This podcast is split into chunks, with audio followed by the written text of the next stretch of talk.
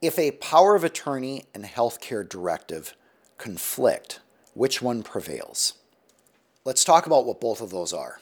A healthcare directive is sometimes called a living will.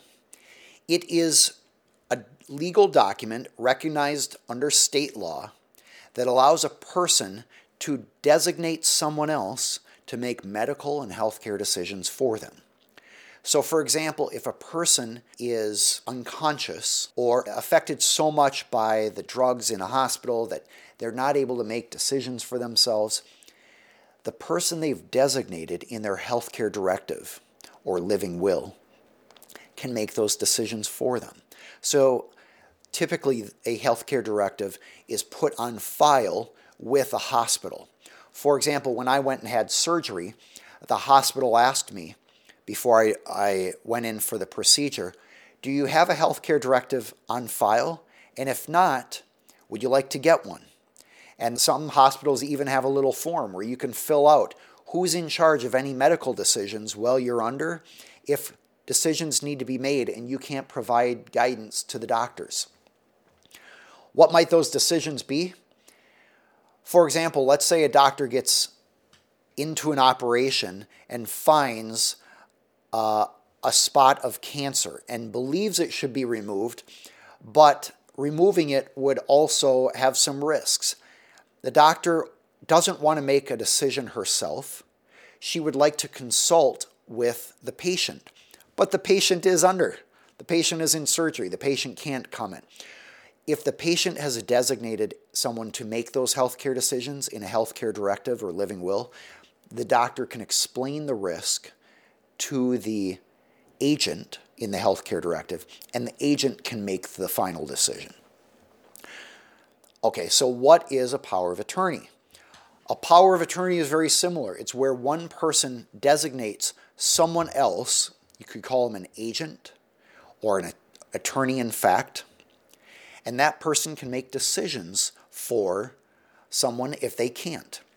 So, for example, a power of attorney might be used if you are traveling to another country and you need to designate somebody who can sign legal documents in your country while you're gone. Say, for example, you have a real estate sale coming up or a closing. And the closing is going to happen while you are traveling outside of the United States. Let's say you're in Europe you are not going to be present in the United States for that real estate closing, so you can't sign the documents. What can you do? You can have a power of attorney to designate a spouse or a real estate agent or an attorney or a friend to sign those real estate documents for you. That's the purpose of a power of attorney. So the question here is what happens if a power of attorney conflicts with a healthcare directive or living will. First off, usually that doesn't happen. And here's why the power of attorney is for legal and business decisions, the healthcare directive is for medical and healthcare decisions. By the way, sometimes a healthcare directive, or sometimes called living will, is called a healthcare power of attorney or medical power of attorney or power of attorney for healthcare. But let's say hypothetically, somebody has signed a healthcare directive that appoints one person to make decisions for their medical decisions, and they also sign a power of attorney, which covers that same decision. Maybe it says medical decisions, or maybe it says financial decisions, and the decision that needs to be made has a financial component and a medical component. So that is the question we have here. How do we resolve the fact if they conflict? So, first off, it's a mess. It's not real clear. But usually, what would happen is the person who was appointed most recently would have the authority to make that decision.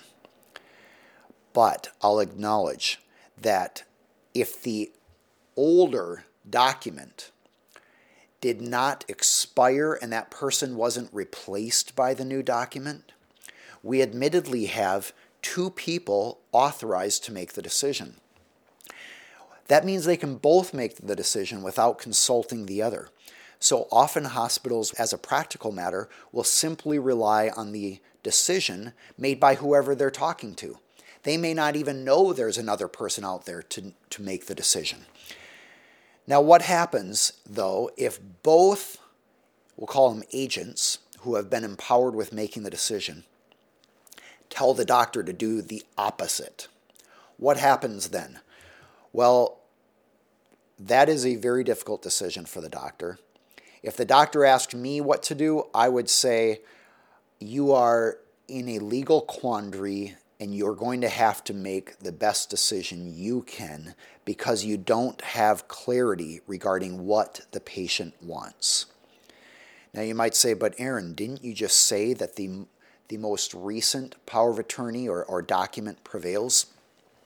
I did, but in a scenario where a doctor is being told two conflicting decisions or choices about a decision. And both of those people were lawfully appointed to make the decision by the patient who is unconscious or unable to make the decision. I believe legally the doctor does not have clear direction regarding the patient's intent and thus either needs to get a court to make that decision or the doctor needs to make the decision herself. So this is messy, and if you find yourself in this position, I'd recommend contacting an attorney. I've actually seen one similar scenario like this, and ultimately, there was effort to get a court to make a decision. A lot of times, courts have a process where they have a judge who is on call to make emergency decisions. And you file papers with the court for an emergency action. Sometimes it's called an emergency TRO or temporary restraining order, where one party is trying to restrain another party from taking action contrary to what they want. So if you're in this position, you can try to negotiate with the doctor or whoever's making that decision. if you're not getting your will, then you may need to immediately seek an emergency TRO from a court.